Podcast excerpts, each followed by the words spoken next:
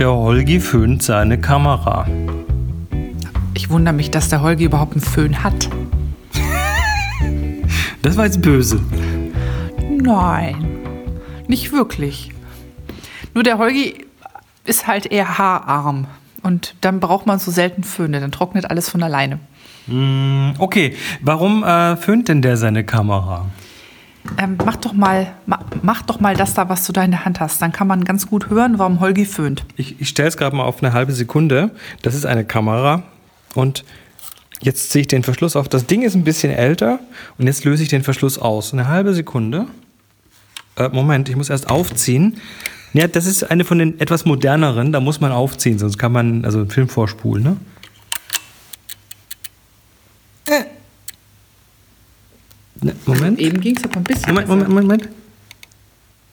Ich, ich, ich drücke jetzt ein bisschen mit der Hand dagegen. Also, das ist eine Verzögerung, das ist eine Verzögerung in einem Verschluss. Mechanische Verzögerung und äh, wie ihr gehört habt, der läuft nicht. Also die halbe Sekunde läuft nicht. Jetzt stelle ich sie mal spaßeshalber auf eine 25. Sekunde. Achtung. Oh. Jetzt wird gespannt. Und? Und dann läuft sie schon besser. Also das Symptom bei manchen alten Kameras, wenn man sich die irgendwo auf dem Flohmarkt holt oder auf Ebay oder sonst wo, ist, dass, der, dass die langen Zeiten nicht richtig laufen. Ich habe das ja auch bei meiner Graflex. Also die Viertelsekunde ist noch in Ordnung oder zumindest good enough. Die halbe, ähm, ja, jein. Und die ganze geht gar nicht. Also wenn ich eigentlich eine ganze belichten möchte, dann muss ich mit den niedrigeren Zeiten stapeln. Also mehrere, mehrere Belichtungen auf den gleichen Film. genau, machen. mehrere Belichtungen drauf machen. Mhm, Das kann man tun. Ähm, jetzt schauen wir erstmal ganz kurz äh, auf das Warum. Ne? Warum laufen die denn schlecht? Weil als die Kamera neu war, da lief das wie, wie geschmiert. Genug, nicht genug Sport gemacht eigentlich. Im Prinzip ja, ne? du musst das Ding bewegen. Und wenn du es nicht bewegst, dann, naja, rostet es eines falsch. Es rostet nicht wirklich, weil, also ich sag mal, wenn die Kamera mal nicht aus ganz billigem Blech gemacht ist, dann Sollte sie eigentlich nicht rosten. Genau. Aber die Schmierstoffe, die da drin verbaut sind oder verbaut waren, die altern halt und ähm, verharzen ganz gerne Werden zum härter. Beispiel. Genau, und dann ähm, sind die sich irgendwann selbst im Weg. Dann tun die alles nur nicht mehr schmieren. dann sind das eher so Hämmer. Au- Außerdem ist der Verschluss natürlich kein hermetisch äh, geschlossenes Ding. Das heißt, dass da auch mit der Zeit Staub reinkommt. Und wenn sich der dann mit dem Dreck, äh, mit, dem, mit dem Schmier verbindet, dann kann das schon mal dazu führen, dass dann eben die Zahnräder nicht mehr so super aufeinander laufen. Also es könnte auch ein bisschen Abrieb mit dabei sein, das würde ich auch nicht ausschließen wollen. Auf jeden Fall kann es dann sein, dass man da schon mal so ein bisschen schwarzen Schmodder an der Stelle hat. Also so eine Mischung aus ein bisschen was Fettigen und was Staubigen. Also ja, und das hält der stärkste Verschluss irgendwann, äh, hält den unelastisch und so funktionieren sie dann halt nicht mehr. Gut, das ist also jetzt der Grund, warum speziell die langen Zeiten da nicht äh, oft oft nicht mehr gut tun. Übrigens, der Grund, warum die kurzen Zeiten oft noch gut tun, ist, dass die in, im Verschluss in der Regel tatsächlich zwei unterschiedliche, ich weiß nicht, wie der Fachausdruck ist, Hemmwerke haben oder so. Also zwei unterschiedliche Mechanismen haben für die kurzen Zeiten und ab äh, irgendwie einer Viertelsekunde oder so stellt das um auf den anderen Mechanismus, der auch in der Regel weniger benutzt wurde als der andere, weil man schießt öfter mit einer Hundertstelsekunde als, als mit einer Sekunde. Und das hat dann zum Ergebnis, dass die langen Zeiten halt ja, noch länger werden. Im, Fall, Im Falle von hier gerade ja, beliebig lang. Und das mit dem Sport war jetzt auch nur bedingt ein Witz. Also wenn man Glück hat und die Kameras sind noch nicht, Kameras sind noch nicht so lange ähm, funktionsuntüchtig sozusagen, dann kann man oft mit ein bisschen Verschlussgymnastik, also sprich mit Aufzie also Spannen, Auslösen, Spannen, Auslösen, verschiedene Zeiten ausprobieren. Das macht man dann mal so eine Stunde am Stück. Dann gibt das schon mal der ein oder anderen Kamera das entsprechende bisschen Gymnastik, dass es halt wieder funktioniert. Also Also das, das treibt dann, wenn, wenn die Öle noch einigermaßen taugen, treibt das zumindest manchmal so ein bisschen den Dreck raus. Genau. Aber ähm, ich habe das Ganze bei einer Vito B, die ich von meinem Opa mal bekommen habe, versucht. Die hat äh, dann während ähm, die, die ganze Familie beim Kaffee saß, habe ich dann auf dem Sofa gesessen und mit der guten alten Vito Verschlussgymnastik gemacht und da hat's nichts genützt. Also da gingen auch einige Zeiten, die nicht die wirklich langen waren, die gingen halt nicht mehr sauber. Wir haben das übrigens dokumentiert und äh, schon, das ist schon Jahre her und haben das, äh, ein kleines Video, das verlinken wir mal in den Show Notes, äh, wie man uns beim V2B Verschlussgymnastik machen sieht. Ein anderes Ding, und das kommt, da kommen wir wieder auf den Anfang der Sendung zurück. Der Holgi äh, hat tatsächlich die Kamera geföhnt, weil nämlich Temperatur auch einen Einfluss hat. Manche von diesen Ölen werden dann einfach bei höheren Temperaturen leichtgängiger. Das äußert sich dann gerne auch darin, dass äh, solche alten Kameras im Sommer super laufen und im Winter eher nicht. Das ist ja auch für manche besonders billige Kameras der Fall. Also da haben wir das auch. Ja. Ähm, was man statt Föhnen auch machen kann, ist, ähm, die auch bei sehr moderaten Temperaturen in den Backofen zu mhm. tun. Oder? Also so 50, 60 Grad, nicht viel mehr. Nicht viel mehr. Man muss dann auch ein bisschen aufpassen. Manche Kameras haben ja so eine Belederung aufgeklebt. Ähm, wenn der Klebstoff darunter das dann zu gut meint in, im Backofen, dann löst er sich gerne mal ab. Aber bei Kameras, die überwiegend aus Metall sind, wo dann keine Belederung drauf ist oder wo man glaubt, dass es aushält, kann man das auf jeden Fall mal probieren. Ich würde allerdings, es wäre ganz sinnvoll, wenn ihr wisst, dass der Backofen die Temperatur auch wirklich einigermaßen hält. Man weiß es ja, dass nicht immer das, was draufsteht auf dem Backofen, dann auch wirklich das ist, was, äh, mhm. was er dann heizt. Also auf eigene Gefahr. Ja. Gut, äh, jetzt überhaupt mal die Frage. Jetzt habe ich mir so eine Kamera gekauft und jetzt will ich wissen, ob die Viertelsekunde auch tatsächlich eine Viertelsekunde ist. Da gibt es Hilfsmittel. Gibt es nämlich zum Beispiel eine App. Ich weiß jetzt nicht, ob es zu dieser App auch ein Android-Gegenstück gibt, aber es gibt sie zumindest auf iOS und sie heißt Shutter Speed. Und die hat ein ganz interessantes Funktionsprinzip und zwar misst die, äh, ja, misst die die Zeiten über den Klang, über den Sound. Die macht quasi eine kleine Aufnahme davon. Also du hältst das mit dem Mikrofon dann der Kamera entgegen, startest die App und äh, drückst den Knopf und dann wird der komplette Auslösevorgang einmal aufgezeichnet und hinterher bekommt man die Wellenform angezeigt und kann relativ einfach an den Peaks erkennen, wo diese Auslösung beginnt und wo sie endet. Mhm. Und dann legt man da so ein Lineal drauf, also so Messpunkte und dann kriegt man das raus, mhm. wie lang das entfernt und ist. Das, das funktioniert erstaunlich gut. Ich dachte, da ist relativ viel anderes Geklapper noch drumrum, wenn man hier den Knopf drückt, aber man kann es meistens ganz gut identifizieren. Wer das noch besser identifizieren möchte, es gibt von dem gleichen äh, Menschen, der dieses, diese Shutter Speed abmacht, gibt es auch noch ein Zubehörteil, das man kaufen kann. Das habe ich mir auch mal bestellt und das ist im Prinzip ein, ähm, ja, so ein, so, ein, so ein Fotowiderstand, der also Licht sieht und den in, ich glaube, Spannung umwandelt.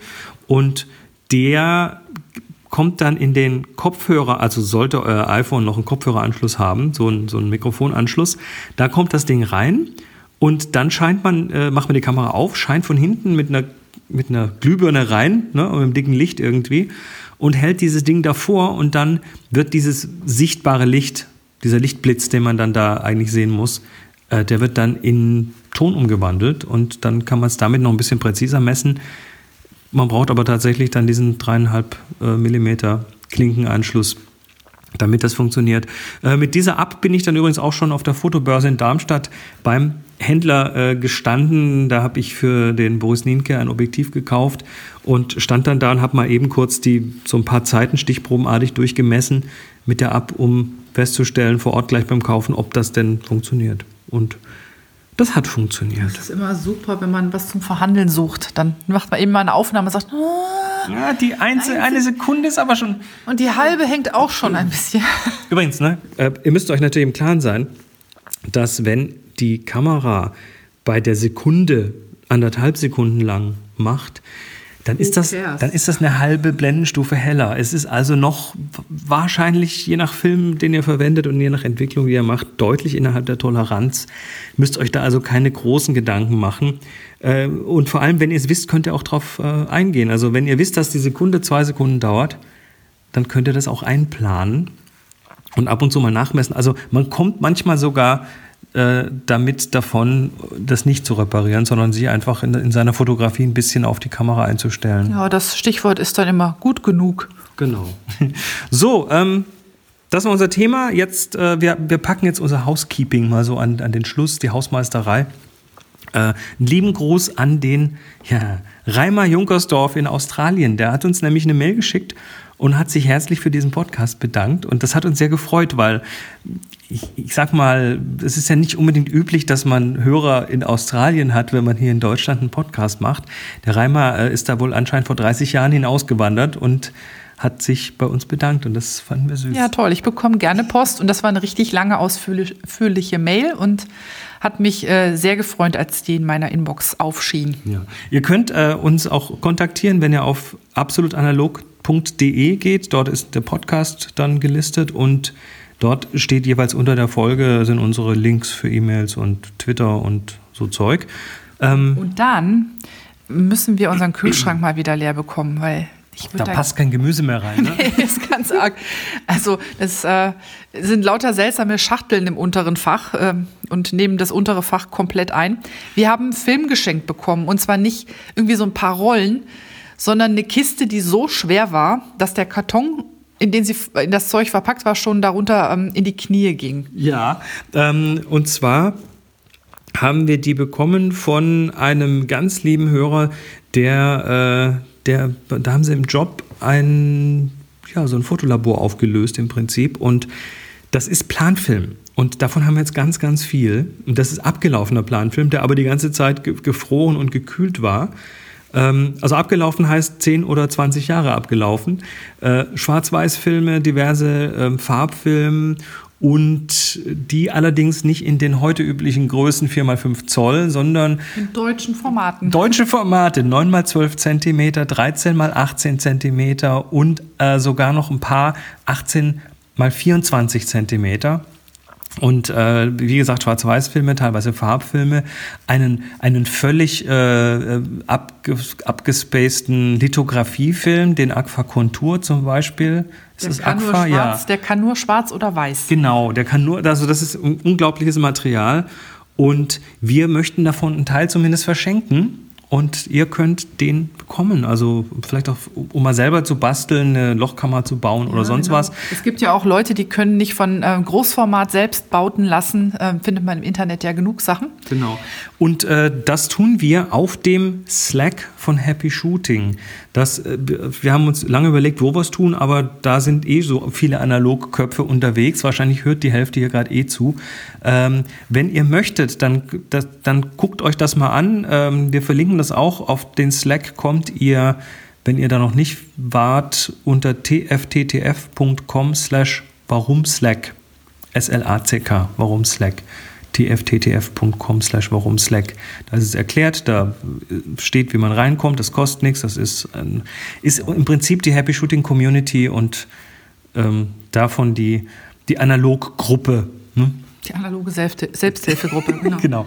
Ähm, ja, und das werden wir dann Ende, Ende des Monats, Anfang des nächsten Monats, im Juni wahrscheinlich, werden wir mal gucken. Tragt euch da einfach ein, da gibt es ein Dokument und dann gucken wir mal, wer was bekommt. Aber wenn ihr an was Interesse habt, lasst uns dort wissen und wir werden das dann entsprechend, ähm, ja, wir melden uns dann. Und dann, wo wir was verschenken, nochmal der Hinweis darauf, dass ihr uns auch was schenken könntet. Tolle das Überleitung, hast du oder? Ganz geschickt eingefädelt. Ich habe die Überleitung bei Boris gelernt. Ähm, und zwar gibt es ja bei iTunes die Möglichkeit, ähm, der Gemeinde da draußen mitzuteilen, wenn man einen Podcast mag. Und das passiert in der Regel durch Sternchen und Bewertungen. Und über solche freuen wir uns gar riesiglich. Wir haben auch schon welche bekommen. Und äh, danke an die, äh, die das in so einem frühen Stadium des Podcasts schon getan haben. Wie gesagt, wenn es euch gefällt, dürft ihr uns da bewerten. Wenn es euch nicht gefällt, ähm, hm, was machen wir da? Dürft ihr es auch tun. Muss ja alles, äh, muss ja alles irgendwie zusammenpassen. Und ja, da würden wir uns auf jeden Fall freuen, wenn iTunes auch bemerkt, dass es da einen neuen Podcast gibt. Und das passiert am besten durch Bewertungen abgeben und Kommentare. Wir müssen Nummer eins werden. Ja, ja unbedingt. Gut, in diesem Sinne lassen wir euch wieder in Ruhe und äh, sind demnächst wieder bei euch. Äh, bis dann, wir haben immer noch kein Sign-off. Ich habe keine Ahnung. Ach, bis bald.